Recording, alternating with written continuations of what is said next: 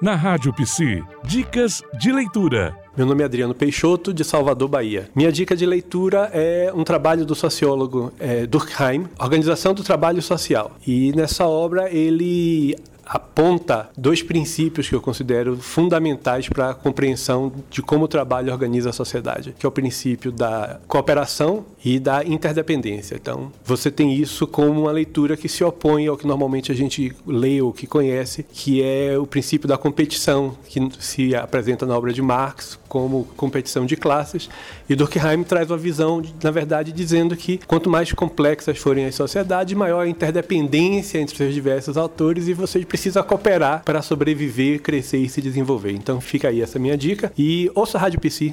Você ouviu na Rádio PC Dicas de Leitura.